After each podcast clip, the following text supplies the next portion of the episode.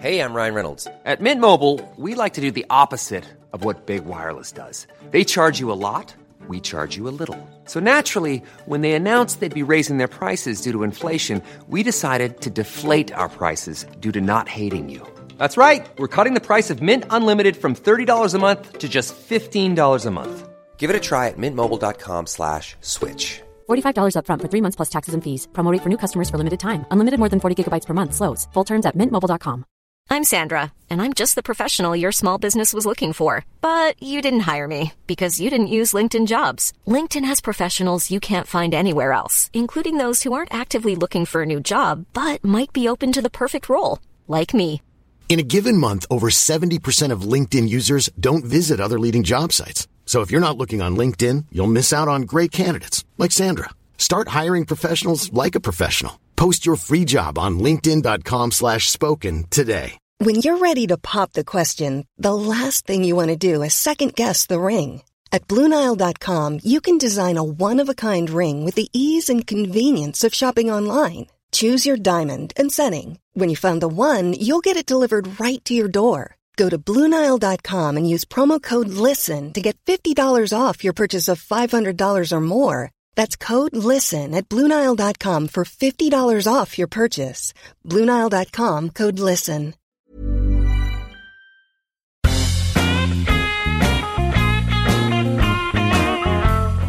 You're listening to Wood Talk Online, a podcast for woodworkers by woodworkers.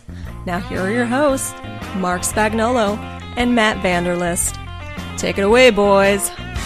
Welcome to Wood Talk Online, episode 46 for November 26, 2008. I'm Mark Spagnolo.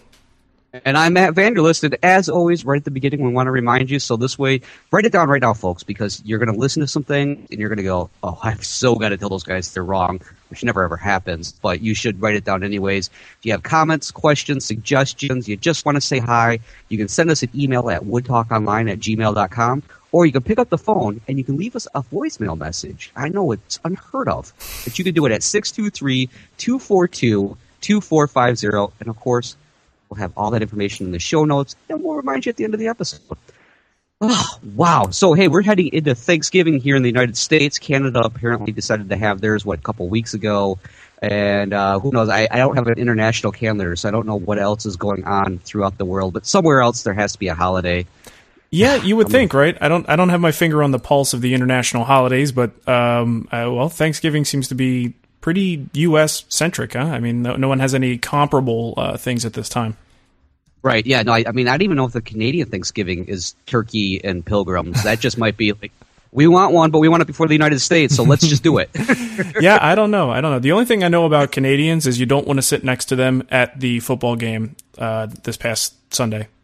Oh, did we have a little incident, or they were just like you know partaking in like the typical beer that they usually drink. they were wow, they were partaking in the beer. Um, it, we we it was a good you know good game, but the problem was these guys just wanted to talk. I mean about uh, the economy. They wanted to know what the average salary was of uh, you know a typical person living in Phoenix and uh, how the real estate market was going, and I mean, it was one thing after another, and it made it very difficult to watch the football game because all that crap was, you know, chattering in my ear. So clearly, right. had nothing to do with them being Canadian; they were just annoying. But um, it was pretty pretty comical. Um, I think everybody it was a bunch of Giants fans surrounding these two people, so they were a little bit out of place because they didn't care about either team. They actually just wanted to, for some reason, see the Giants lose. So, uh, whatever. Well, you know, maybe that's a, like a an early indicator of a possible Canadian invasion. If they're that far south of the Canadian border, they're like, well, we're this close. We're going to work with the Mexicans to see what we can do with this country. You take this half, we'll take that one, and we'll just you know redistribute it completely between all of us. that that could very well be the plan. Um, but you know what? Other than that, woodworking wise, it's been um, a little bit stagnant. I'm I'm kind of tapering off at, as the uh, Christmas projects are finished and we're heading into the holidays.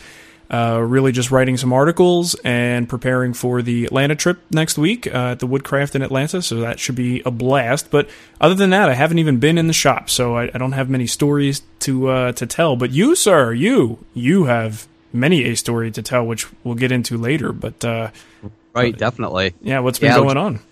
Well, it just got back last week uh, from uh, Berea, Kentucky. There was a little event going on. Only a handful of people knew about it, so I wouldn't be surprised if everybody's like, "What are you talking about?" And it's a little a little thing called Woodworking in America. And I, I'm just going to say this right up front. You guys have been traveling quite a bit. How the hell do you nicole i don't know how you can do this i traveled for like one day and it's taken me a week and a half to recover from it it's, it's taken me 10 years to uh, get used Oh, to it. man. I'm not even used to it, to be honest with you. i can imagine r- retirement is just going to be a bear because you're just going to probably like sleep right through it the rest of your life is going to slam right into you I do have to have a recovery day after I come back. Yeah, it takes her it takes her a good 24 to 36 hours to recover from a trip. So uh, it's, Wow. it's it's a whole process that we have to go through. But it you know, the older we get, the the harder it is, and not just you know her. It's it's harder for me because I have to be here home alone, you know, and and cook for myself, and You don't cook for yourself. I have to put the pizza in the the oven myself. That's that takes time. You know, sometimes you have to dial the number to get the pizza to get yeah, exactly. I have to die. You know what? We can't even get delivery out here except for Domino's, and that's like garbage in a box. So we don't order that. yeah But anyway, Wow, not to completely derail us here, but uh, so Right. wood, woodworking in America. We'll get into the details of that uh, later. What what else are you working on? Well, just recently, of course, uh, I think the last time we talked about like possible Christmas gift ideas, and I threw a couple of them out there. Yeah, they're still hanging out there right now. I really haven't gotten to anything, to be honest with you. Uh, I actually had I had a chance to finish up a project that I was supposed to do for one of my secretaries. Her daughter wanted a, a bookcase, and so I'm like, well, yeah, I'll throw something together for you. And so I, I've been working on that in between uh, a few things. But the, the neat thing that we just had in, in the shop, and we're going to be showing this next week, is uh, I got a hold of a company called Roarockit, and they were featured in, in uh, November's issue of Popular Woodworking. I think we mentioned this last week. Uh, had a chance to build a, a, a skateboard. Really? Laminate the thing up. Yeah, it was a lot of fun. I brought the kids in, and uh, it was it was pretty interesting. In fact, the problem now is I've got the kit, and I'm like, oh, the wheels will be so inexpensive. Don't worry about it. Do you know how much it costs for like they call them trucks and wheels? I mean, they're Um, insane. Yeah, they could be pretty pricey if you get a good set. Yeah, and so that's I've been looking for a crappy set. Still get, Just, just a I cheap still- one. Yeah, I'm like, yeah, I'm at the point now that for like, uh, I, I was thinking about just going to the store and like picking up like you know just a, a skateboard, a pre-made skateboard, and being like, we'll take these wheels off and we'll put them on this nicer skateboard, and we'll go from there. So yeah, we have that sitting in the shop. It's completely glued up and it, it's all nice and uh, it's, it's all nice and sanded, and we're just waiting to finish it. And uh, yeah, it's, it's going to be a lot of fun. Of course, now we've got all this beautiful snow and ice. I should have maybe made a snowboard instead, instead, but right. So wait, it's already uh, it's already coming down over there. Oh yeah, we've been buried under snow for a little while. It's only been about Wow. six inches, so I can't complain too much. Wow. But we're going through the, the freeze and thaw right now. So during the day, it nice it warms up, and it's like, oh look, I can see sidewalk again. And then you walk out in the middle of the night, and it's like ice. So, Wow. Yeah. That's uh that that sounds fun. Um, thank thank God I don't have to deal with that. Yeah. Anywho, uh, so we've got a, a around the web feature here. We've got um, well, this is one you put on here, but I blogged about this earlier in the week uh, too. Somebody Right. sent me the link to it, and I shared it. I can't remember who it was, but I gave credit on the blog.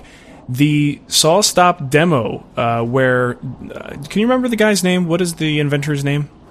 Uh, I don't remember offhand, but Yeah, um, yeah, he, he was definitely. Uh, it, I watched the original airing on the Discovery Channel. It's on a show called Time Warp. Okay. And uh, I, I actually I, I, I put this on our DVR because my son had to go to bed. I'm like, oh, you got to check this out. It, the best part about this was when the people, the host of the show, said, "Hey, do you really trust your your, your machine?" And he goes, "Well, yeah.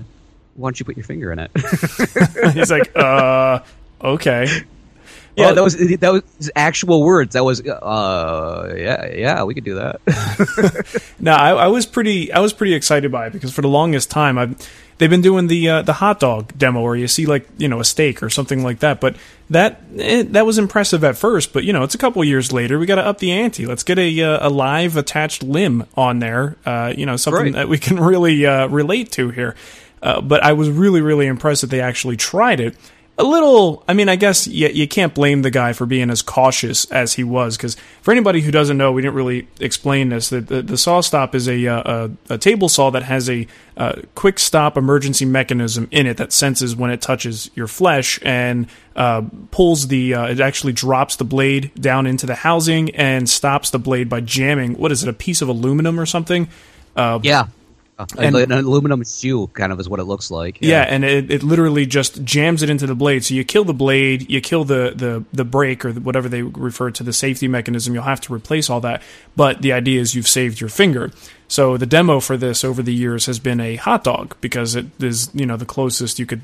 I guess the closest they can get to something that is uh, is going to have the same properties, but also maybe even look like a finger. Um, But normally, they the, the the cut is significant. I mean, I wouldn't def- I, I would not look forward to a cut even from the you know when the break goes off. Uh, it does still at least cut a reasonable amount of flesh. So what they did in this one was he he sort of um, balanced his hand on the uh, the saw itself and slowly brought his finger into the blade. And for what I understand, it didn't really even cut him. It just kind of sensed that it was close enough. The whatever it is, the elect- electricity uh, sensitive, whatever. I don't even know what Yeah, the heck the crap is. I haven't really looked into it, but uh, it sensed that his finger was close enough, and it jammed the blade uh, down into the uh, brake. So pretty cool stuff, but it's kind of like the guy really putting his money where his mouth is. Yeah, like I said, there was, there was a lot of hesitation when, when the host mentioned it. Because it was almost like one of that, it's your show, why don't you do it? Was the kind of the look that I think the guy shot him. But Yeah, yeah. Well, you know what? If you believe in it and that's what it's meant to do, it, it sure as heck better work. You know, so right. Okay. Yeah, I was really impressed when they showed the, the actual, not so much the finger. I mean, that was impressive. But when you watch that shoe pop off and just destroy the living daylights out of that blade, Yeah. you know, that's that that's pretty neat. But as we know, there was a little controversy early on with the show and the saw stop. So if you ever want to revisit that, go way back and you can enjoy it. Let's not bring this up again. yeah, yeah, and and you know what? You can't you can't even start the conversation without that happening. I I, I put it up on the website and immediately uh, became within a day or two was one of the most commented posts we've ever had. Uh, people going back and forth and um, you know talking about the virtues of it and whether it, it is a good buy. Is it good that only one company makes it and the whole story behind it? So. Uh, interesting reading there. We'll put the link in the show notes so you guys can check all that stuff out, and uh, maybe even the link back to to when you and I were kind of poo pooing it um, a while back. Oh, one of my funnest uh, shows ever. I remember that one fondly. it was it was a good one. The backlash the backlash was fun too. Um, moving into the news, we do have some news this week, and it all comes from Lee Valley. And That's right. yeah, I mean, again, uh, back to those Canadians. See, the Canadians are stirring up problems again. stirring it up and, and yeah that's another one that got a lot of comments this week and uh, controversy um, I'll, I'll talk about the block planes real quick i'll let you cover the dovetail saw because I honestly haven't really even looked at that um, but they came out with a, a new series of planes and, and i believe they're going to be sort of revamping the whole line and this is just the first one in the series they came out with a new block plane um, they also reworked the old standard offering, uh, the one that has like it's got paint on it and everything. It, it still looks good, and it's the same principle, the same basic unit. It just isn't as you know slick as as the really expensive one. Uh, but yeah, this one looks like it's got a big V on the front. I thought it stood for Versace uh, when I saw it the first time, but It- it- as elegant as it looks, maybe it could be, but I wouldn't want to be wearing these on my feet. yeah, so um, really impressive looking stuff. You different opinions on on how it looks, but it's clearly uh, the effort was made to make this thing look awesome, just to give you that kind of eye candy.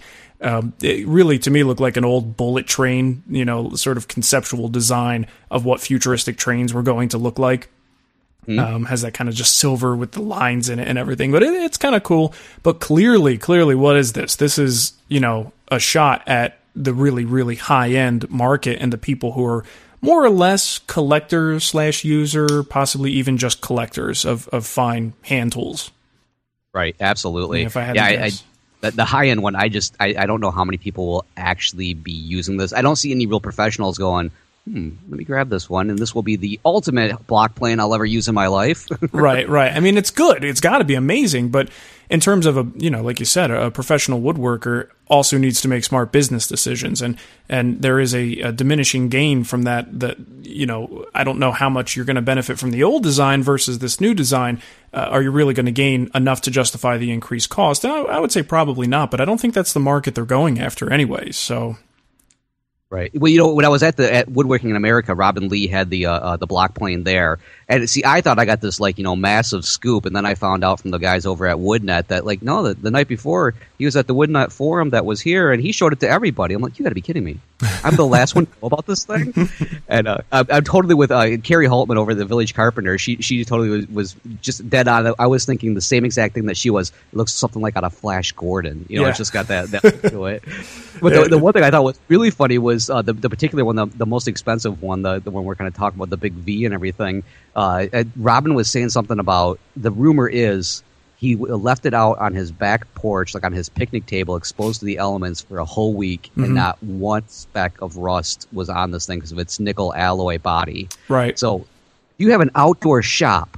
and You're exposed to the elements. This is the the, plane for you. Dude, if you're going to spend nearly 300 bucks on a block plane and leave it outside, somebody needs to kick you in the butt. yeah, that's very true. Come on. or throw it at you. yeah, one, one or the other. So now, what is this about the? I, I did see some of the rumors and the tweets going around. What's the deal with this dovetail saw? Well, the, the thing with the dovetail saw is the fact that um, really, when it comes down to it, this is a sixty-five dollar dovetail saw in comparison to like a uh, a Wenzloff or a Gramercy or even a, a Lie-Nielsen, which are coming in probably about one twenty, depending on what wood you're going to get in the handle. Uh, the, the Lee Valley's dovetail saw comes with a, a bubinga handle. If the handle is that important to you, they actually said you could take it off, replace it with whatever one you want to, adjust this one or whatever.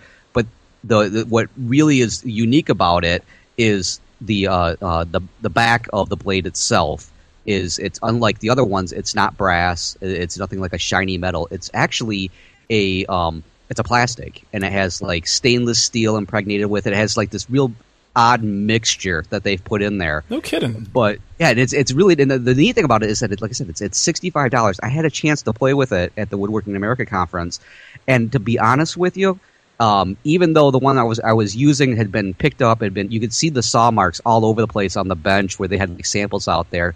Uh, I, I think I must have been like the hundredth, maybe 150th person to actually use it, and it worked. I, I will honestly say it worked just as well as my my Lee Niels- Nielsen dovetail saw. Okay. and, and at 65 bucks i could buy two of these uh, you know rather than the one from uh, uh, Lie-Nielsen. In fact i was mentioning to somebody you know I, I could get the lee valley one as my everyday one and then i'll take the uh, Lie-Nielsen one and i'll break that out for special occasions like thanksgiving when i need to carve the turkey There you go.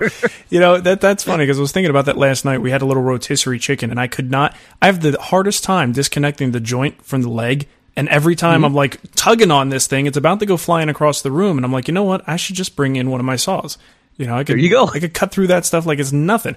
Anyway, um, looking, I'm looking at it now for the first time. I, I can't believe I, I haven't looked at it sooner. But interesting. I mean, that Yep. uh, that plastic uh, ridge on the back at, at first glance is almost off-putting, but it is. one, one thing that one thing that I've you know sort of realized in, in reevaluating uh, the value of certain plastics and whether or not that is a sign of, of poor quality is look at uh, a company like Festool and they incorporate a lot of plastic into their parts and clearly they're you know doing okay in the quality category. So uh, you know a really good high quality plastic is is not necessarily something that indicates poor quality. It- you know it might actually be good because you can manufacture the part cheaper uh, potentially and it's still going to be durable. Um, it's just can you get over the look Right, right, and you know, and that's what they were saying. Like this, this plastic. I, I, I don't know exactly what the mixture is in it, but it's got like this. It has like a little bit of stainless steel mixed in there, and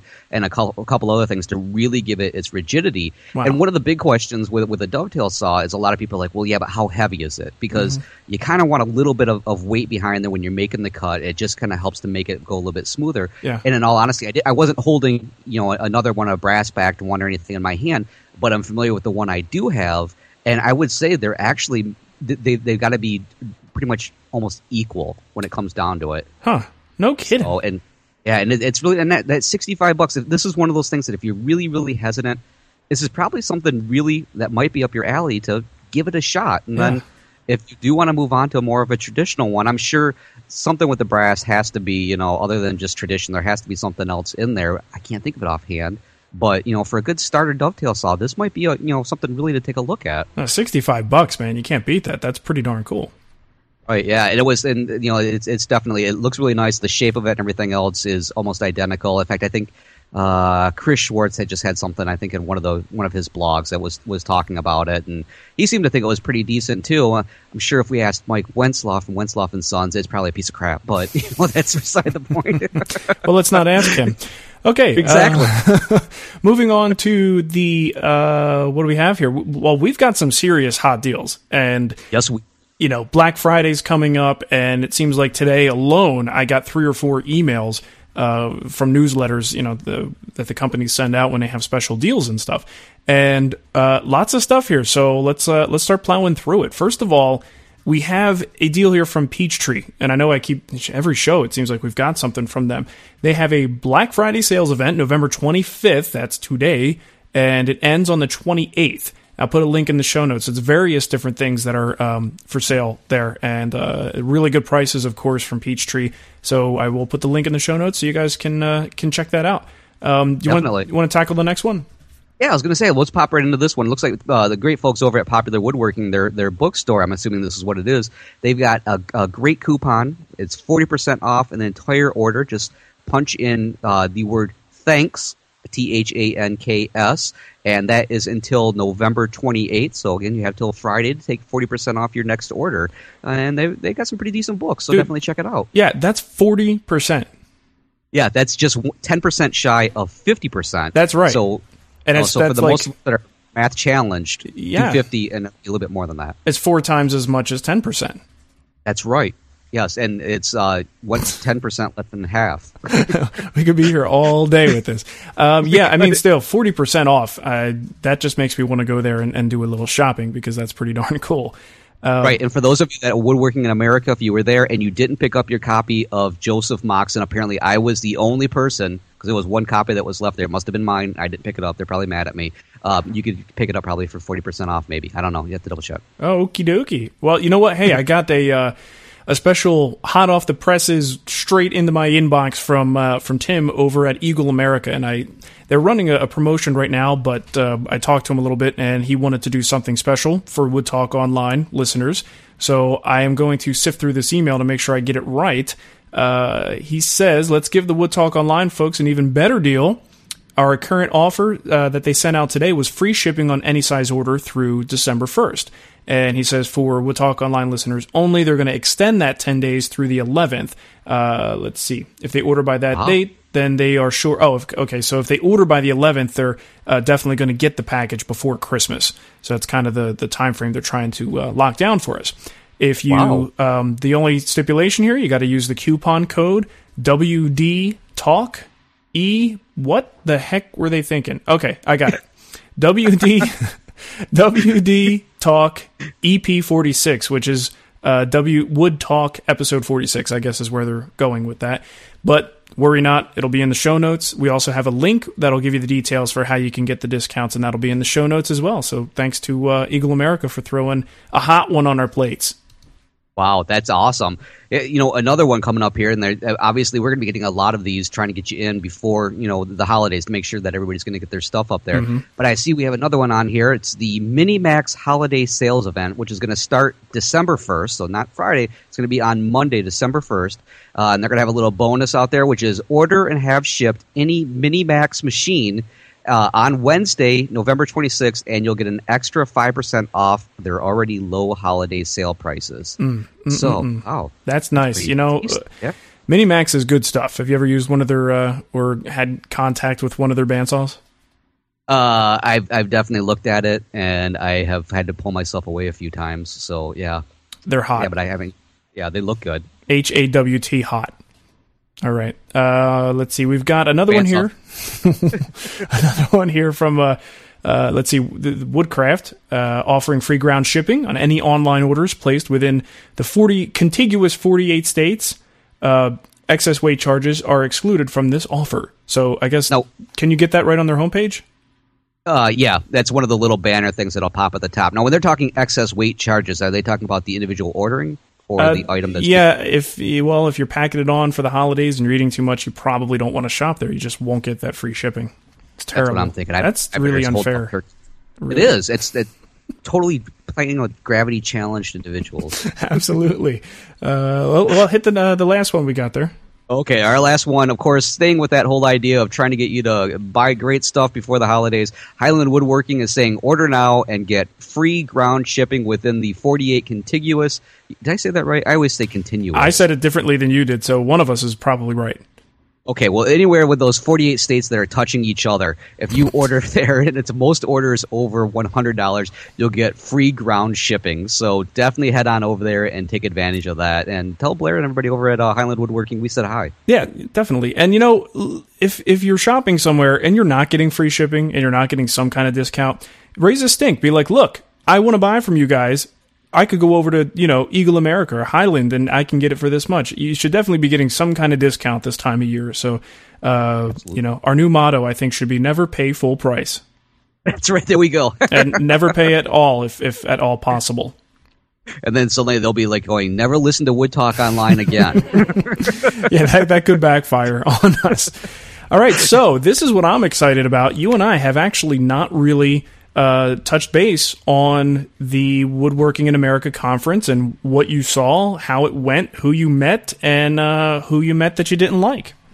Right. Yes, there was a lot of those. No, I'm just kidding. I think it was actually the other way around. There's a lot of people that me, met me and suddenly decided, well, well, Mark's okay. We'll listen to that part of it. they said, "Oh, he's he's as annoying as he is on his show." That's, yeah, I did get a lot of that. I found your laughter from across the Woodworking in America conference. well, slow in the in the in the distance, they heard. I was like, "Oh, it's Matt." yeah, that was exactly how it was. We just kept zeroing in on it. We couldn't miss it. so yeah, tell tell me all about it, man. I want to hear. Uh, I want to I want to hear it all. Okay, well in the beginning, I arrived in Berea. No, actually, uh, I got got to Kentucky, and the, the first night of registration was just it was it was a blast. It was you know it's just registration. You show up, you get your little badge, you kind of walk around. My favorite part was, and I, I, was part of this group, was that starstruck uh, person that's like, I'm walking into a wall because, oh my God, I just saw Roy Underhill. I've never seen that. And he does walk around with an axe in his hand. That's what was the most interesting part about it. An axe in one hand and a tool chest in the other, right? I think he set the tool chest down, but he had the axe, and he just had a big old grin on his face, and that he was. Roy Underhill played a huge part in the whole entire thing. I mean, every single person I, have talked to since being back from Woodworking in America, I haven't gotten a story that didn't include Roy Underhill in yeah. it. He was just absolute blast but uh, yeah, got there and that first night had a chance to. I met with like Mac McKinney, uh, ran into Craig Stevens from uh, the uh, Woodworkers Resource, mm-hmm. and a whole bunch of other people. In fact, at one point there was just a whole bunch of us standing in a circle, just going like, "So, how you doing? You know, good, having fun? All right." So uh, the, the, first night, of course, just kind of get together, went over and had a couple drinks, and then everybody's like, "All right, well, we'll see you first thing in the morning." So start the conference the next day, and the the neat thing I, I will have to admit my only complaint about woodworking in America is has to be that um, uh, the classes seem to be not long enough. there, okay. There's just some subjects that you just absolutely wanted to get so much more out of. Sure.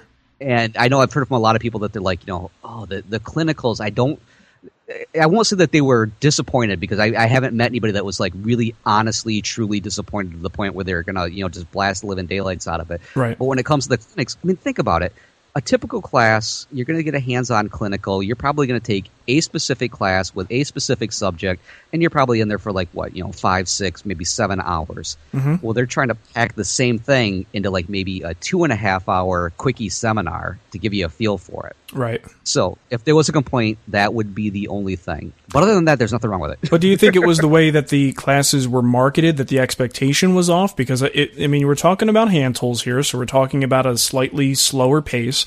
Uh, and it's something that the you know there's a little bit of a learning curve. I mean, realistically, what can you truly accomplish in just a couple of hours, other than a quick demo, a little bit of hands on, and you move on to the next thing?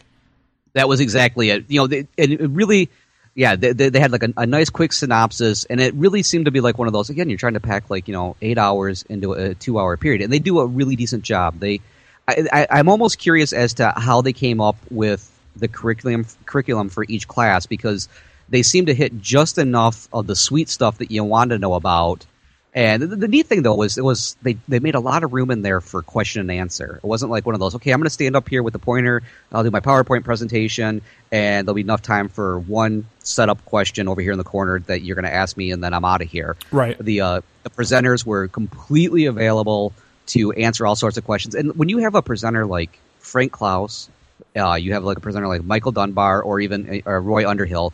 I mean, they were just you know answering questions left and right, and a lot of them, even though it's a, it's a stage presentation, you're giving a lecture, you could go up there uh, not only after the class, but a lot of times they wanted people to come up during the presentation and do what I just showed you. Try it out, especially Mike, Mike Dunbar. I took his uh, spoke shave and draw knife class, mm-hmm. and in, in, the footage that people will be able to see uh, that I'm going to be posting, that was one of the big things he did. He's like, "All right, I'm going to. This is what I'm going to do with a draw knife, and you're seeing how I do this everybody come up here. As soon as you get a chance, don't be shy. And there's a lot of us, amazingly, that were shy. I, I didn't get up there. I didn't want to get cut. So, right.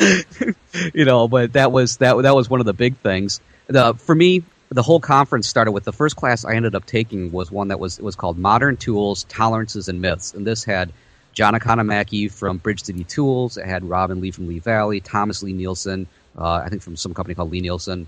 Um, and then Konrad Sauer from Sauer and Steiner Hand Planes. Uh-huh and it was, it was one of those kind of a roundtable of builders, and basically the whole question came up to why do you build the tools you do? How do you come up with the specifications you do, and and all that stuff? And it was it was really a neat class to kind of pick their brain about, you know, like well, why is it this way and not that way? What would you right. recommend with this? And it, it turned out pretty good. So that one again, if you had more questions, just approach them afterwards, which a lot of people did, and one thing I found out from John Economaki is uh, he's a huge environmentalist, and you know all those Bridge City tools. I mean, everybody knows how expensive they are. Apparently, uh, you you can actually pick up the ones that, if there's a problem with the casting, he still sells those. No so kidding. You can get a, yeah, you can get an imperfect or what could be considered an imperfect Bridge City tools uh, for you know a, a, a, deep discount, basically. So, so they'll only they be like a thousand bucks.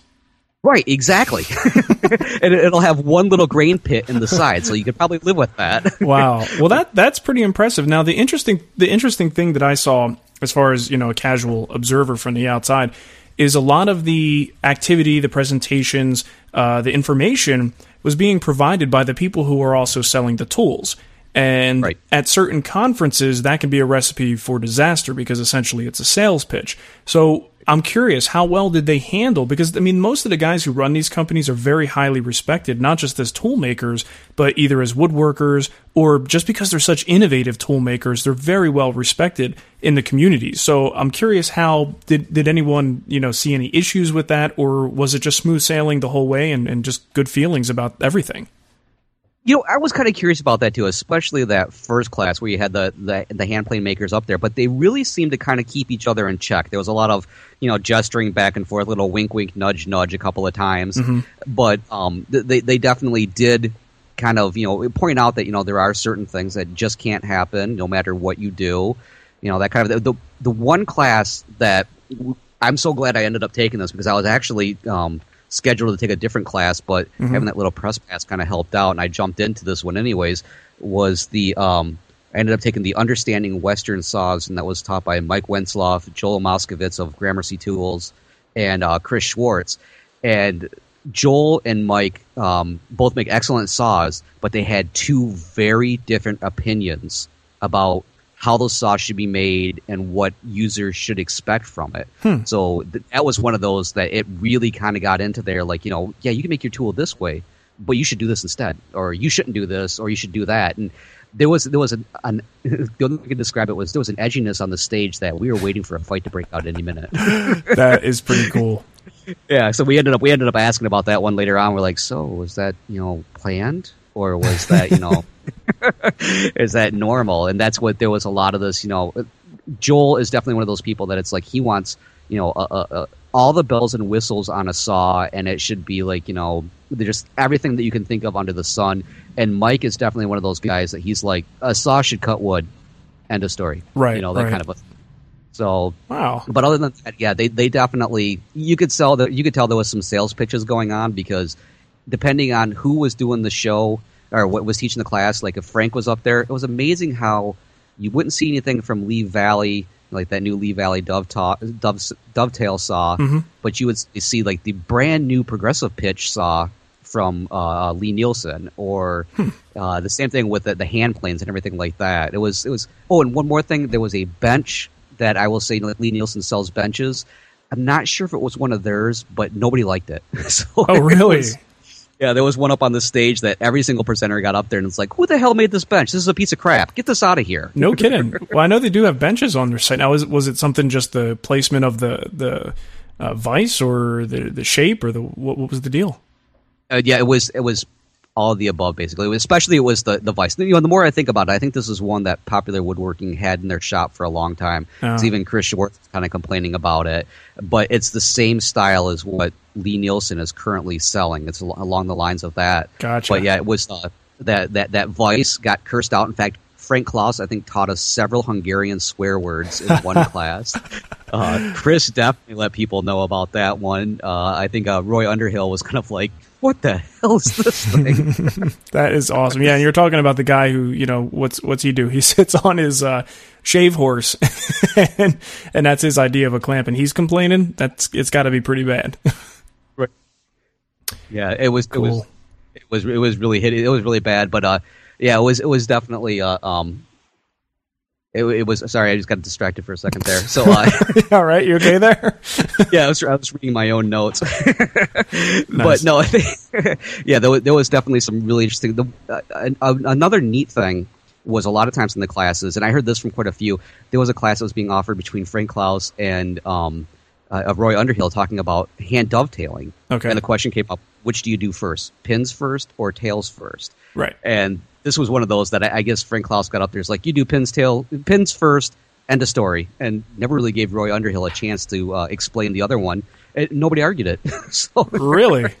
that was pretty interesting. That is interesting. You know, it's that's one of those things. I, I I'm I'm a tails first man personally, and I've never uh, I've thought about the logic and the process going the other way, and I just like the concept, and it seems to make more sense to me to go tails first. Um, but I, you know, it's like anything else. You could certainly argue your point one way or the other, and uh, what hey, whatever. Whatever makes you cut really nice dovetails, just do it, whichever way you want. It's funny that no one no one uh, argued with him though. Yeah, it was funny because I, I think he actually, I think Mac McKinney was in that class, and they were kind of giving me this, you know, this information kind of secondhand, but it was literally like one of those, like, okay, this is the way I do it. Are you gonna even attempt? and that's the only way to do it. Uh, that's pretty That's funny. right. So how was the? the other- um, I'm sorry. Go ahead. Oh, I was gonna say one other funny thing that I, I, I heard is uh, we're all familiar with with Adam. Uh, I've always pronounced it Cherubini. Wow, was I wrong? It's Adam Carabini. That's how I pronounced it too. Wow. Yeah, so I, I definitely I, that explains why when I introduced myself and said, "Oh my gosh, it's Adam Cherubini," he gave me that look like, "Oh, "Get out of my way, kid." You know, it, he he could step on me. That man is huge. He is really really tall. Really? See, you know, I don't get that in in the magazine pictures. Oh yeah, no, no, he's definitely about um, what six six, I'd say, maybe a little bit taller than that. He's he actually dwarfed um, uh, Chris Schwarz. So Really? very very tall, very very funny looking in his knickers and his traditional garb because he wore that the whole entire I was weekend. I was gonna say wearing tights does make you look a little bit shorter. Right. Well, you know, I had the opportunity to uh, walk down the uh, main street of Berea to uh, attend a class that he was going to be teaching with him in his, you know, knickers uh, and carrying a wicker basket with all his stuff in it. And then he had his, his buckled shoes. And he's like, "Do you think we should skip to the class?" And I'm like, "Go ahead." oh my god, dude, that must have been a sight. You should have gotten a picture. I know that's what I was trying to reach for my camera, but he was moving way too fast. It's those long legs. Oh man. But but the one story that came from Adam apparently was um, he learned a lesson about uh, uh, mics and stuff like that. Apparently, he was uh, wired up and thought he was unwired and headed to the bathroom. So Oh. the next class got to listen to Adam. nice. Yeah, Yeah, you got to make sure you turn those things off. yes, yeah. So that was I think after that he was checking every two minutes. Dude, that's awesome. Well, you know what? It sounded like it was a great event. Any insight from what you've heard or people you talked to? We're going to try and talk to, to Chris Schwarz about this to get some more information. But um, did you get any insight onto whether this is something that's going to happen again? You know, th- there was so many rumors flying around at the show. I, basically, from the moment I walked into that first class on Friday morning, the rumor was that they were already planning the, the next ones, and that there was going to be like two or three a year. They were going to be uh, bi-coastal. I suggested to Chris what would be really neat is if we had a woodworking in America on a cruise ship and you cruised along doing your woodworking. I mean, that would be pretty damn. A woodworker's cruise. Wow. And I thought that Yeah. the Star Trek cruises were full of a bunch of uh, goofy people. Yeah, just imagine that one watching Adam walking around on that. It's like reliving the Mayflower or something. oh man, that actually would be hilarious. Wow. Well, that's cool. Yeah. I'm, I'm really hoping they do branch out and do a few more a year. I certainly would like to make the next one, uh, and it would be great if it was on the West Coast. So, um, Yeah. well, we'll have to talk to Chris and find out what the what the skinny is on that. Right. You know, the one thing I did hear for sure is, I mean, we all know that as soon as registration opened, they were, you know, booked solid, like in, Yeah. within 24 hours. They had it all taken care of. I, I guess my understanding is I, I heard a little rumor that basically Berea is like one of those, wow, well, thanks for coming, but don't come back because they, they didn't think, they kept telling, I, I think it was the college was telling the, uh, the, the magazine, well, you'll never get more than 200 people. They, nobody does hand tool stuff. Right, right. So they were completely overwhelmed. And you could tell the look on the students' faces were like, who the hell are all these old geezers? What's up with this? Well, I mean, maybe they'll just have to find a bigger venue next year and then really expand it. It's really tested the water this time, so uh, I mean, the possibilities for this clearly uh, there's a demand for it. So, Right. I mean, definitely, Yeah. this is they've got something good on their hands there. I think. Yeah, oh, definitely. And I think they need to expand out the marketplace a little bit. Um, it was a little cramped, and it was nothing was funnier than you'd get done with a class, or a class would be getting out. You could almost tell exactly what class it was because suddenly there'd be a mad rush for like a certain booth, and they would be buying up everything. It was Well, I mean. I would just think this is a gold mine for these uh, these tool companies. I mean, there, and I'm from firsthand experience. There is no better time to market a tool to a woodworker than right after they get out of that class, because no matter what you what you know their wife or husband or whoever might say later. Right at that moment, they need that tool and cannot survive without that tool. And if you have Oh, that yeah. tool right there to buy at that moment, uh, you're going to get a sale. you know, so Right, absolutely. well, I know Mike Wenzloff, their their little booth that they had set up, he definitely did very well for himself. He's been a little behind already because he's had a ton of orders, and I, I, I think I, I heard a rumor that basically he was almost at the point that he wanted to shut the booth down and get the hell out of town because the orders were coming in faster than they could handle. Wow, So, poor baby. yeah. Yeah. All right. I know. He, he, he looked really hurt. I imagine he was. Um, okay, well, unless there's any other uh, critical things you wanted to tell us, we can jump into some voicemail. No, I say we head there because all I have are some funny stories after visiting everybody at the um, the beer tent, basically. But we're not going to go into those. You we'll save can- those for. Yeah, you, you could tell me after I, I uh, press the record button. Uh, okay, well, we got two voicemails. Let's jump right into them and see. I don't even know what these are about, so I'm just going to hit play and, and hope it's not someone calling the wrong number. All right, here we go. Hello, uh, Mark and Matt. This is uh, Craig over here in uh, Springfield, Ohio. I have uh, two questions for you. Uh, the first one is uh, in regards to um, feed rate, or uh, when it comes to uh, like joinery applications. I was recently on the Festool website. Uh, well, maybe it was my manual. I can't remember which. But at any rate, one of the things that they mentioned for loose dominoes or too tight-fitting dominoes was the feed rate of the of the plunge mechanism. In other words, they they indicated that the the faster that you uh, you you plunge the domino in to create the mortise, the uh, tighter or looser, I can't remember which, the the the domino would fit. Um, my question is, can you explain this uh, phenomena? Why why it is why the feed rate can can dictate the uh, the, the thickness of the, the mortise? Uh, and also, would this uh, same thing, the same uh, principle apply to uh, other types of uh, joinery applications? For example, uh, cope and stick bits on a router table. Can the feed rate uh, affect the uh, tightness of the of the fit? Uh, I was wondering if you could explain that a little bit more. I'm having a hard time wrapping my mind around the idea of feed rate possibly affecting uh, the size of a mortise. And the second thing is, uh, I'm getting these little uh, C marks, um, like like uh, three quarter circle marks when I sand. Uh, I'm using a, a Festool sander, and I, I know about reducing the vacuum level, and I, I've done that. And I'm, I'm I'm not putting any pressure. I'm just kind of using the the weight of the uh, sander. But I seem to get these C marks, and most often it's on the edges of uh, of a board. Say, for example, I'm doing uh, like a rail in a style, uh, like a, a two-inch thick piece of wood or whatever. On on the ends, I seem to get these these uh, C marks, and there's like 20 or 30 of them. It seems like on on each side of the board. They're never in the middle, and uh, I have no idea what's causing this. Wondering if you've ever heard of it and what I'm doing wrong. Thanks a lot, guys. I appreciate all your work. Um, keep it up. Thanks. Okay, uh, not sure if you caught all that, Matt. Um, did you catch any of it? No. okay, let me recap for you. He has it was very long. Sorry. Uh, he has a question about the domino and whether pressure feeding and, and feed rate affects the, uh, the actual size of the slot, or so he was told that is the case. And also, he had a question about sanding, and he's getting like the little um, C-shaped scallop marks at the uh, ends of his board, not so much in the middle, but at the ends. Uh, so he's looking for solutions to that. So uh, I will tackle the domino thing real quick. He was told by, I guess, some employees at Woodcraft that uh, the slower you go, and he doesn't know which, either the slower you go, the looser the fit is going to be, or the faster you go, the the uh, whatever, you know, one or the one way or the other. Now the, the thing is, if you think about it, the slower you go, and, and he also asked about does this apply to uh, router tables and things like that, uh, doing like cope and stick joinery. You know, for me, the slower I go, typically the more thorough the blade or the bit is going to be at cleaning out all the material it has access to.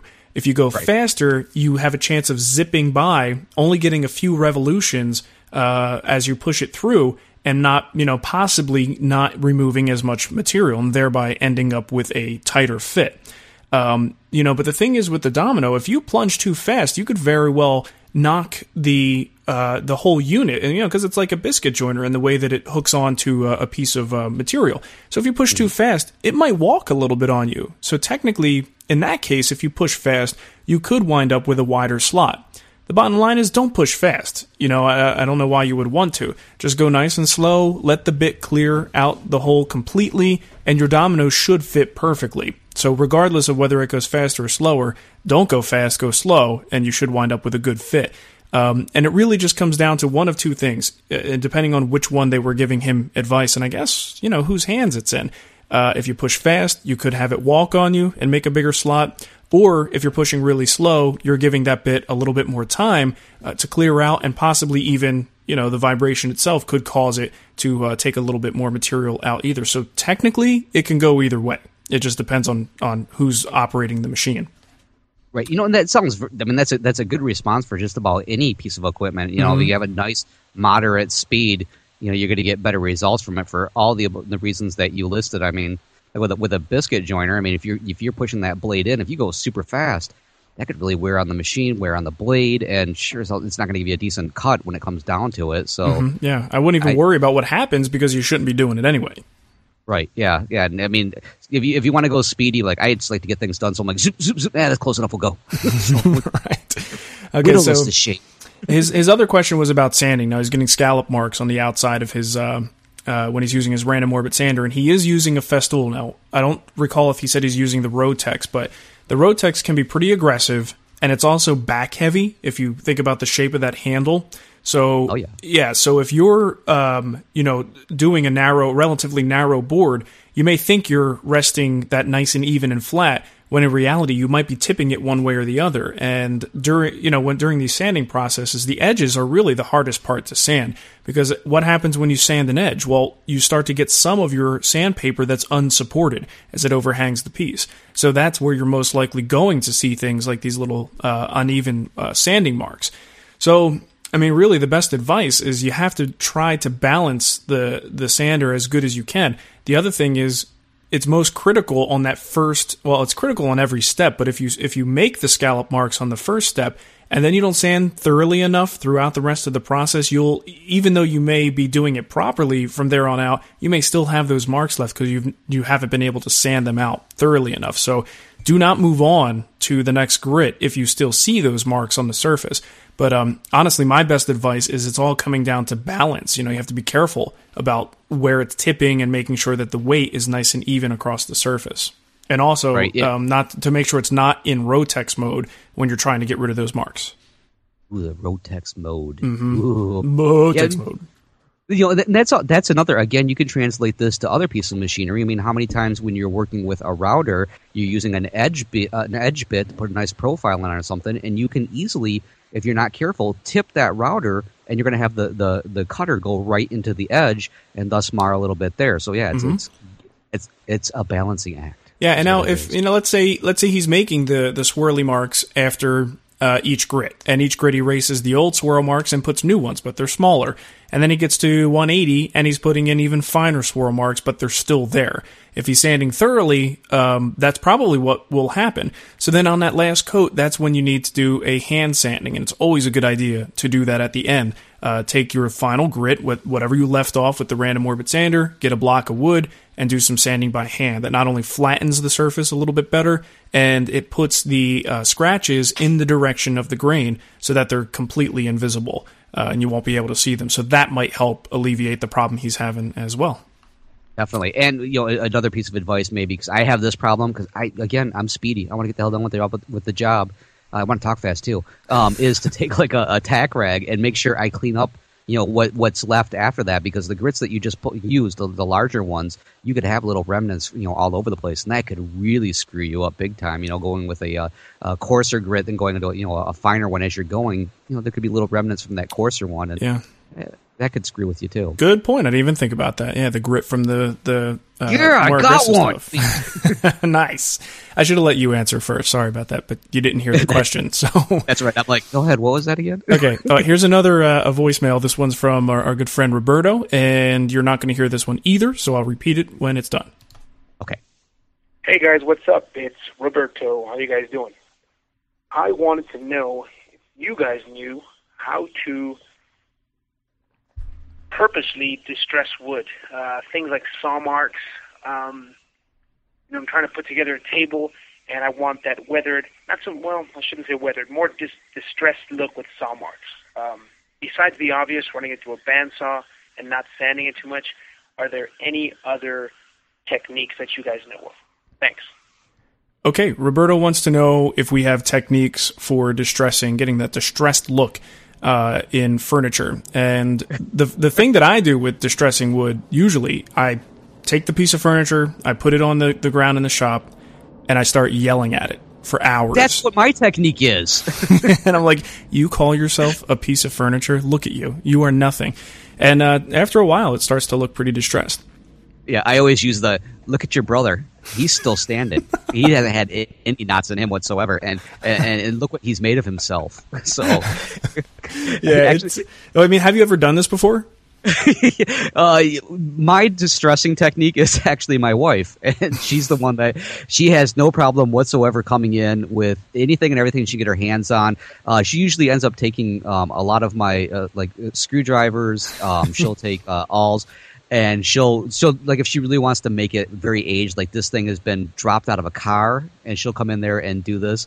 But um, I, know there there are certain ways that you can really kind of the, the, the way you sand it and something like that, if you want to have like different layers of, of color in there, you can actually maybe like hit it with you know odd spots of sandpaper or something like that. Because we all know that when you, d- depending on what grit you stop at, can also determine how the color is going to lay out on that. So you Mhm. could essentially kind of come in with like you know like an 80 grit, just, you know, hit that one area, and then that will definitely take a different staining technique than the other one other than that, then you you start getting more into like really, literally the art of finishing, where you come in and kind of like an artist kind of brush and and try and you know embellish it from there. But Yeah. Other than that, yeah, my my wife and my verbal abuse are my only ways of distressing. yeah, I've um I've done a number of different techniques uh for the maybe three or four projects that I've done that had to be distressed. And uh, the thing is, I've seen different types of distressing. You know, there there's different styles, and they're not all done the same way. Um, the most basic to me is literally any metal implements that you have, whether it's chains, hammers, um, you know, scratch awls, uh, uh, nail set, you know, anything that you have that you could poke these little holes in or scra- you know, scrape it, scratch it with a screwdriver. It depends on the theme of, of distressing that's in that piece that you're going for. Um, but he was talking about like saw marks and things like that. You know, keeping the stuff right off of the saw, even right off the table saw, can leave those circular saw marks. You know, he mentioned the bandsaw, which is also a good option.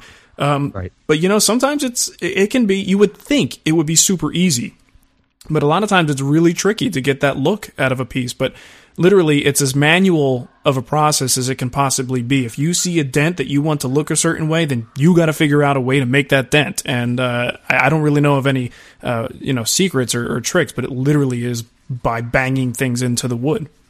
Yep. Yeah. You know, I'm trying to think of who it was. I I don't remember if it was if it was Jeff Miller in Chicago. If there was, where was it? There was there was somebody that was doing a finishing class, and uh, they were talking about that. Like you know, when it comes to the distressing, that's a completely different art. It's almost like the guys that work on a sound stage and come up with all those noises. You know, you think, oh yeah, it's just uh, somebody walking down the hall. No, it's actually you know like a couple of pots and pans being walked down, you know, a vinyl or something. Right. You come up with all these odd ways of just you know doing that, just beating the living daylights out of things. My wife, she she does a fantastic job. Those the last time she did one, it looked like she was reenacting a scene out of West Side Story when they were fighting. it was really ugly. Oh, that's good. Um, all right. Well, you know what? We're going to close out with a with a tip from our good buddy Tom, and then we can go into some chat room questions if there's anybody left there. If we didn't scare them all away. Um, all right. So I don't know what Tom's tip is going to be. Let's hope he uh, he didn't uh, learn any new cuss words this week. Okay, let's go. Hello, everyone. It's Tom Iovino from Tom's Workbench, and it's time for another one of Tom's tips. Yay! Are you building a jig that you will use for glue ups, but don't want glue to stick to it? Oh, sure. You could coat the jig in wax or brush on some polyurethane to keep the glue from sticking. But have you tried instant glue repellent on a roll? Common clear packing tape just sheds dry glue and keeps your jigs clean for the next use.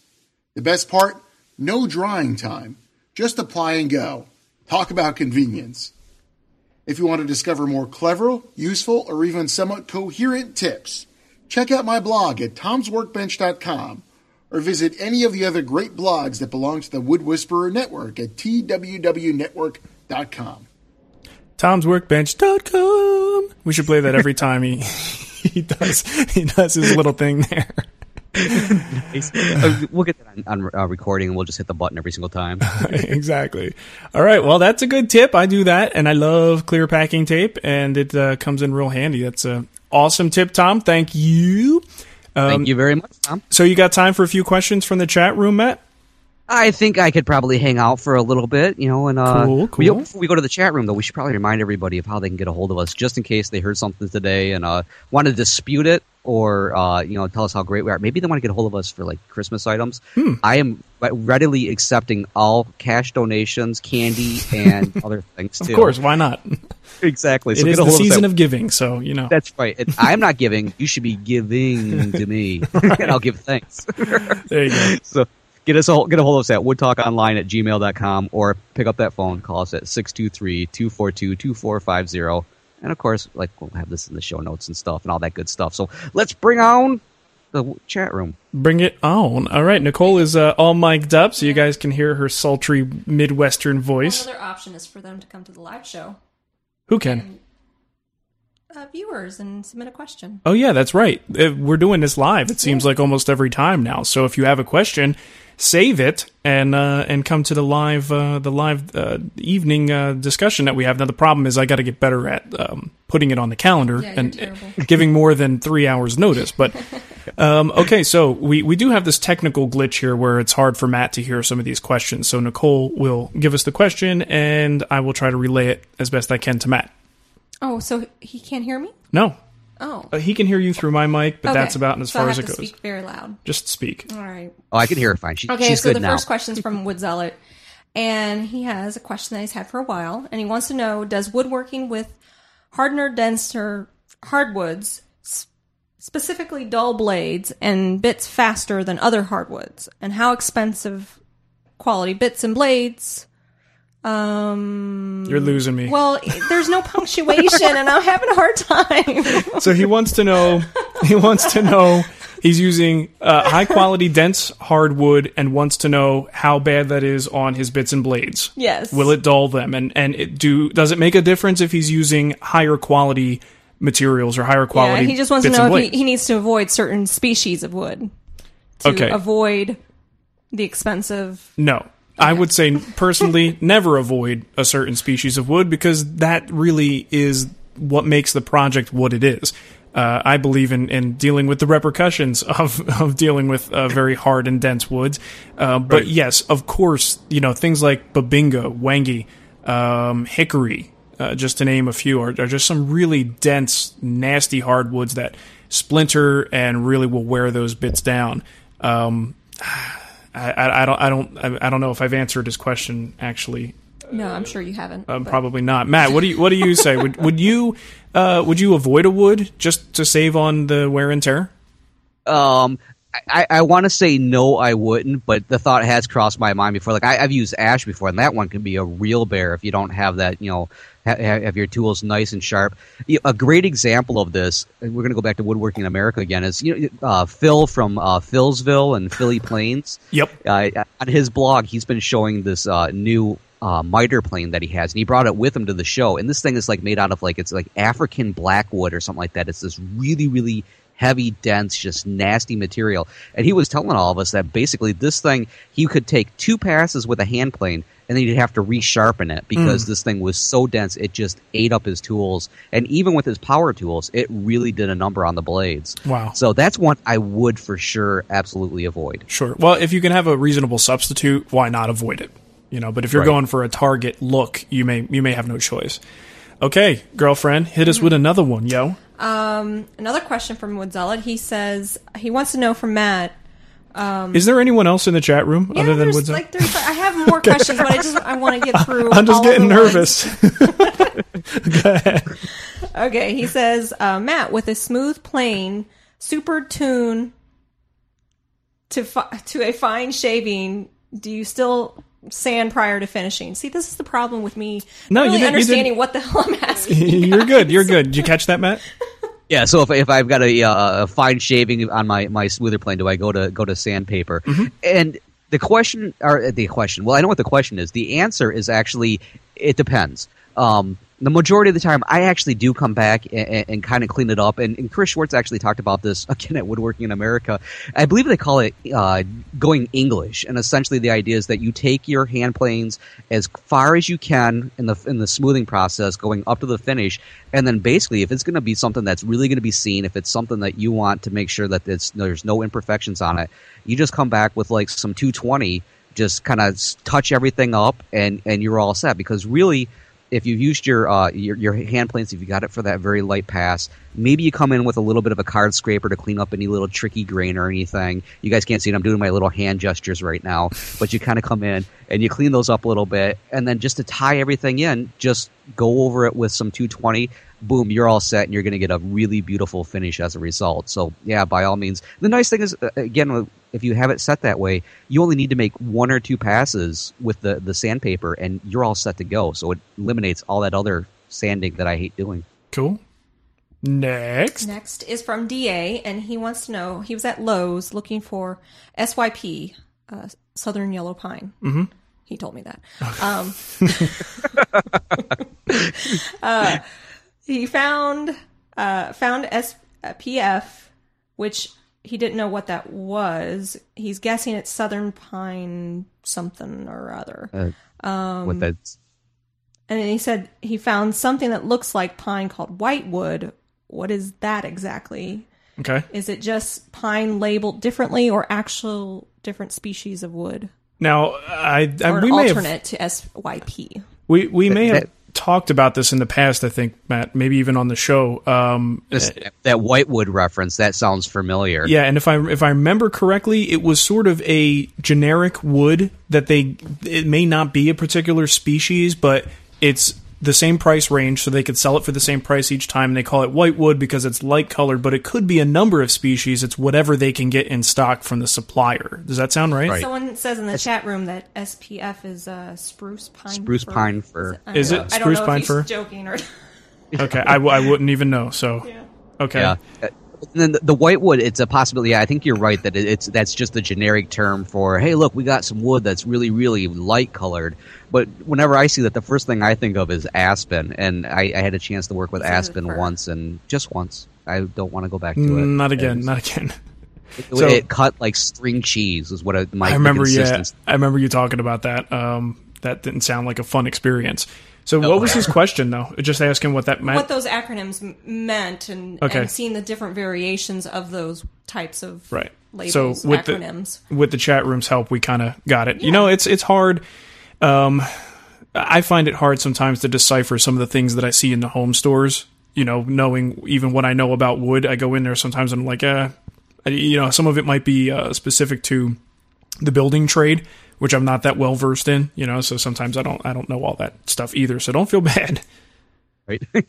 yeah, I only remember the the SPF from uh, I was at a, a little thing with uh, it was in, in in Grand Rapids, and they talked about that. They're like, "Oh, "What's SPF? Is that concerned about like the uh, um UV? the, the tree getting sunburned?" Yeah, no, no, no, that's spruce pine fir. I'm like, "Oh, I wouldn't have known that." The chat Right. actually says that it's sp- spruce, pine, or fir, Oh, okay. and to avoid it for anything other than framing. Okay, I will avoid it for anything other than framing. How about I just avoid it in general, Yes. since I'm not going to be doing any framing anytime soon? So thank you, Da, for your question. Yeah, thank you. Okay. Next. Um, I'm sure I'm going to mis- mispronounce his name. Jim? I guess it's Jim? I don't know. G. It doesn't matter. he says, wants to know your guys' opinion on pocket joinery. Hmm. And that he's been hearing different feedback. And you will, because there are varied opinions Oh, on yeah. that. Tom, Absolutely. doesn't Tom love Tom, uh, yeah, I think he likes Yeah. his pocket uh, hole Because I jig. remember taking pictures of him trying to convince you to use. Oh yeah, I, I told him. I said, "Look, I, I went to a teach a class, and uh, Tom Iovino was there. Tampa Tom was there, and uh, from Tom'sWorkbench.com. So he, um, he, I was actually teaching him uh, power carving, and I was like, you know what? I said, I've got a, a dirty little secret. I've never used a pocket hole jig before, and What? Yeah, and he was like. Oh my God. He's like, get over here. I'm going to teach you something. So he sat me down and showed me how to make a little frame with the, the pocket. I mean, I understood the concept. I've just never actually done it before. So, um, he's a fan of, of the pocket holes, It but would be funny to, to put links to the pictures that we took. of me and Tom working together. It's like the series of, of shots of Mark like doing it, uh, using the pocket hole, and then you're like you're And then my, it, yeah, my, falls my apart. And testing the strength by, by slamming it into the concrete floor. Oh, that was fun. Uh, but yeah, pocket holes are, you know, it, it really just depends on the woodworker. There's no denying two things. They're strong and they're fast. You know, it's just a matter of you deciding what type of work you want to produce. If you if you want to do something that's a little higher quality, um, you know, something that you'll never be able to see the joinery involved, then you might want to do a mortise and tenon instead. But I don't think that there's anything to be ashamed of uh, if you want to use uh, pocket screws to to get something done quickly. Right. You know, and actually, I just used some the other day um, on on a project. I like to use them where they're hidden, like very well hidden, so people don't have any clue that I used them.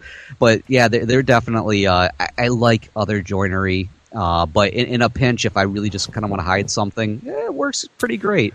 Uh, I don't know if I've actually done the, the, the slam test though. I've thought about doing an anvil just for the fun of it. there you go. Yeah, actually, and it's it's a quick way to build. There are times that I've used it because it was really the only thing that would work very well. Um, I've got a project coming out with Fine Woodworking, uh, one of those collaboration projects that I do once in a while, and it's a very simple, small, uh, can-do sort of project, entertainment center. And I had to put a little frame at the bottom. It's just a square plywood frame that uh, holds the piece up a couple inches off the ground. I couldn't figure out any other way to attach that thing to the bottom of this entertainment center. And I'm like, you know what? On the inside of the frame, there is no reason, since it's going to be on carpeting and it's only lifting this thing up a couple inches off the ground, why can't I use pocket screws? And it was just the perfect surface application and worked really well. So uh, there, there are times when it's a good tool to have in the shop, even if you don't use it as a primary joinery method. Right. And exactly. I, I've used mine kind of just as to help me as an extra hand to get other joinery in place. If it's like one of those, I'm not going to be able to glue this up, or I can't get Yeah. some you know calls or something like that. Oh, pocket hole. Oh, that's good. Let's go with that. Totally. All right, what's next? Derek wants to know: Is there any rough size that? Oh God, I am terrible reading. It's okay. Terrible. We're patient. We're patient. Is there We're any good at rough either. size of any given board that one should begin to consider expansion issues? I I start to really. I mean, it's going to depend from wood to wood. That's for sure. And you could look at uh, uh, what is it? a shrinkulator. Yes. Is that that calculator we always talk about? The shrinkulator. Um, That has nothing to do with pools and cold water. I, I generally refer to the ocean as the shrinkulator. Um, there, for the most part, it, it, you know, obviously, the smaller you get, the more movement is an issue, and, and small boxes is really the place where you break all of those rules. Uh, because one of two things can happen: either it's not going to expand enough to convince it, a frame, for instance, that it wants to blow out, uh, or you know, you sort of just can, te- you know, convince it it doesn't want to move at all. You could lock it down, but it's not enough force to really cause any problems in, in the at least in the short term. So um, I really start to get concerned with anything over four inches in width. I would, I mean, I'm just throwing a number out there, but the things that I start going, okay, now I really need to be uh, seriously concerned about where this is going. Um, four right. or more, maybe even three. What What would you yeah. say? What's your gut?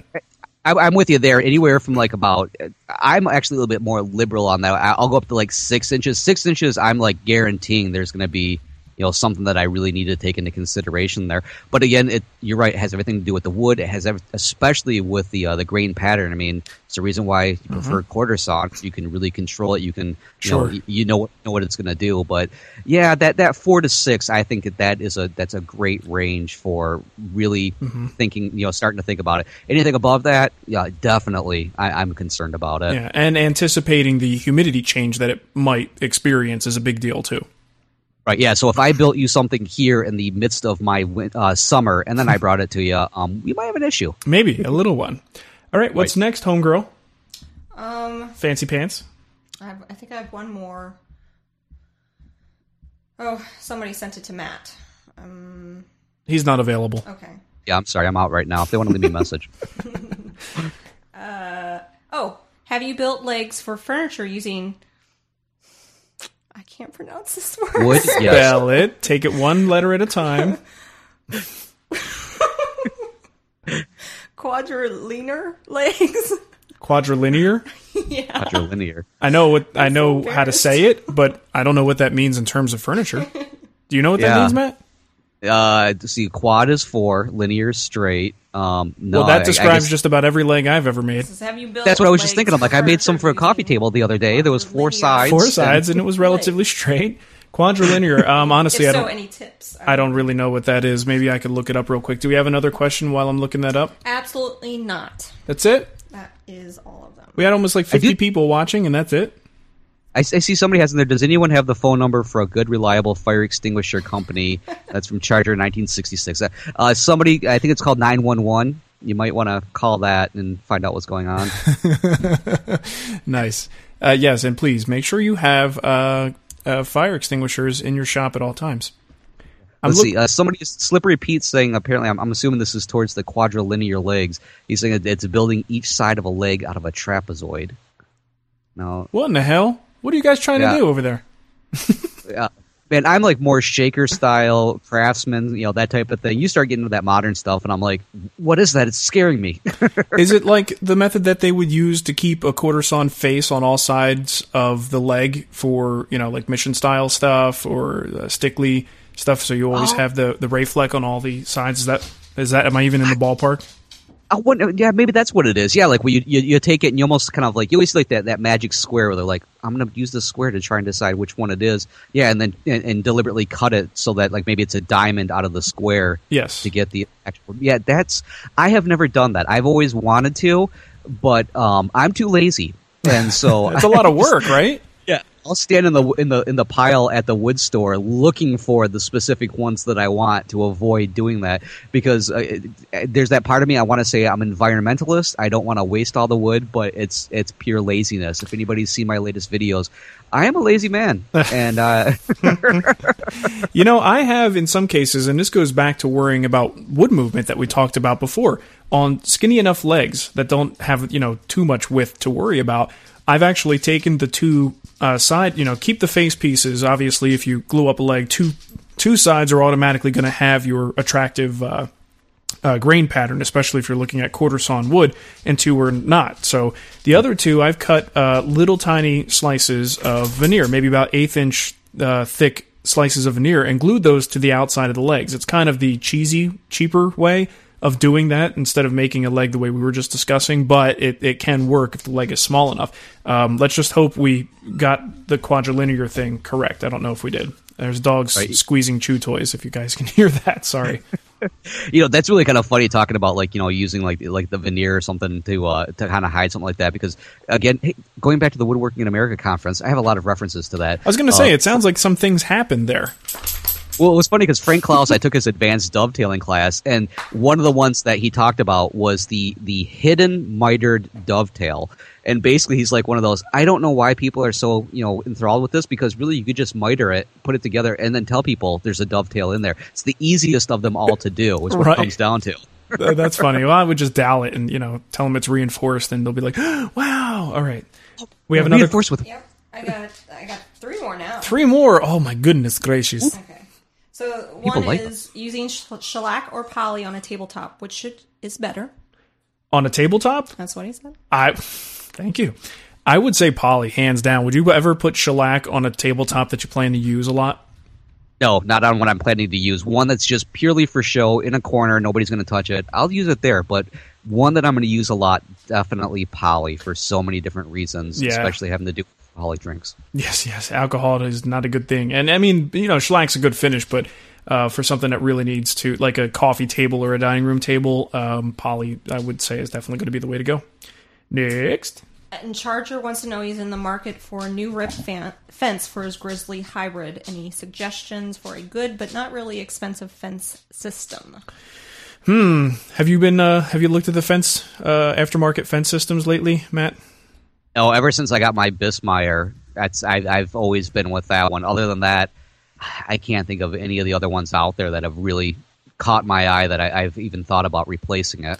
I can tell you that when I had my Craftsman contractors years ago and, and had a problem with that aluminum um, uh, rail that just was a piece of duty, um, I used to have a real hard time locking that thing down. So I wanted to upgrade to something that was more Biesemeyer style, uh, T square kind of fence, and I couldn't really afford the the like a full you know full deal. Uh, so the closest I could find that was relatively recent, uh, reasonably priced was the one made by Vega, V E G A, and Yeah, yeah. and that was actually a good little uh, solid fence. I really thought that was a good unit. So that one, it's you know it's not cheap, but it's certainly not the most expensive one out there. Uh, but if if you can afford it, jump up to the Biesemeyer. I mean that's um, that's really the standard by which most other fences are judged to begin with. Yes, and judged mightily they are. Yeah, you can get like those those Incras. You know, I think they have one for the table saw that just you know that that thing's just insane. It has so many bells and whistles and slots and everything else on Yeah, I there. had you that. can just do it. Yeah, that's just to me. It's almost intimidating. It's Hated like it. I think yeah, I'd be really because that, that's what I'm, I'd be staring at it going. Well, what am I going to do in there? Or I, I'd be afraid I'm going to get caught in it or something. I don't know. It just Yeah, I wasn't. I just wasn't a fan of that the Incra, but many, many, many, many people are. Uh, but for me, I like strong, basic, super durable, and something that's going to lock down like a rock. So uh, Biesemeyer is pretty good, and cheaper is the Vega.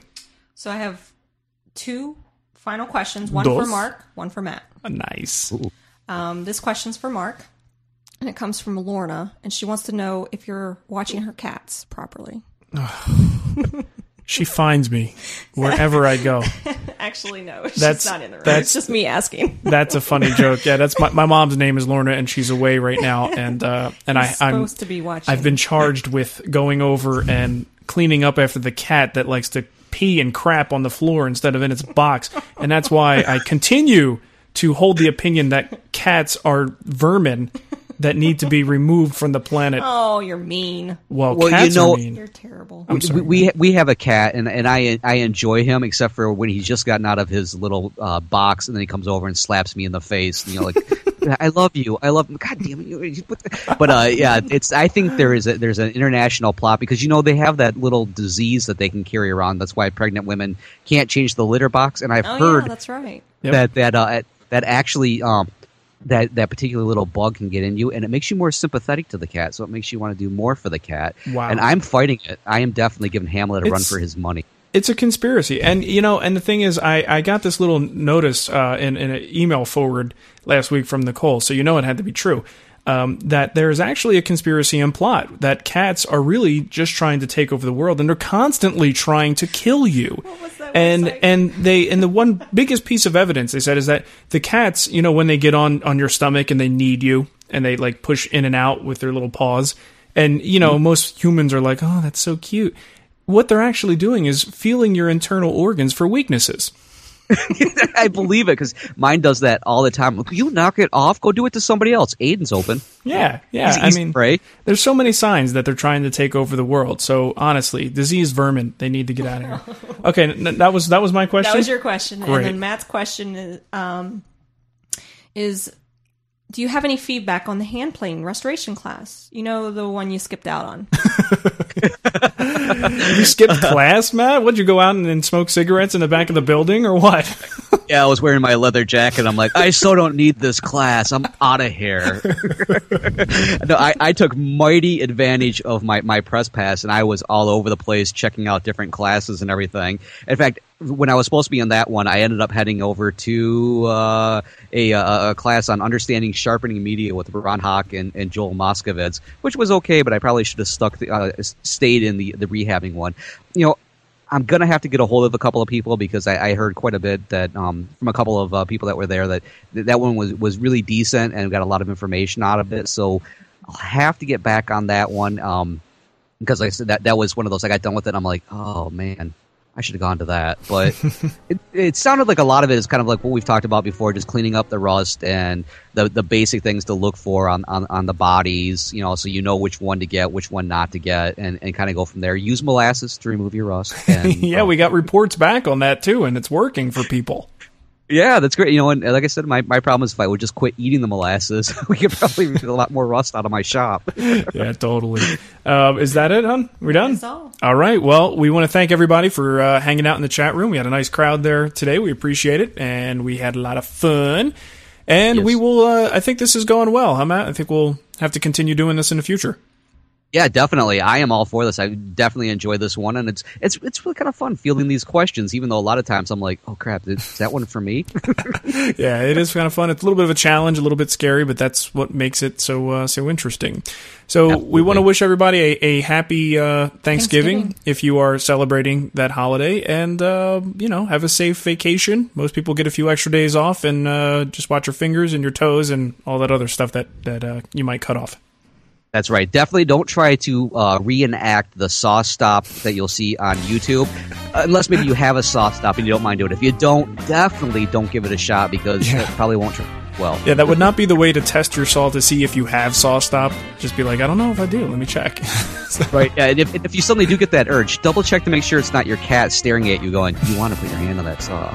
exactly. That's probably what it is. Oh, disease vermin.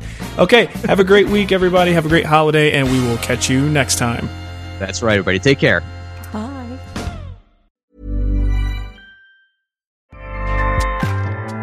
ACAST powers the world's best podcasts. Here's a show that we recommend. The Real Housewives is a guilty pleasure for most, but if you're looking to not feel guilty about that pleasure, tune in to Everything Iconic with me, Danny Pellegrino, where I break down all the messy moments and behind the scenes antics of Bravo's popular franchise. And on Everything Iconic, I also interview celebrity guests like Kelly Ripa, Keke Palmer, Drew Barrymore, Cameron Diaz, and more about their guilty pleasures, their past work, and so much more. So if you're pop culture obsessed and find yourself watching way too much reality TV like me, tune in to Everything Iconic with Danny Pellegrino wherever you listen to podcasts. ACAST helps creators launch, grow, and monetize their podcasts everywhere. ACAST.com.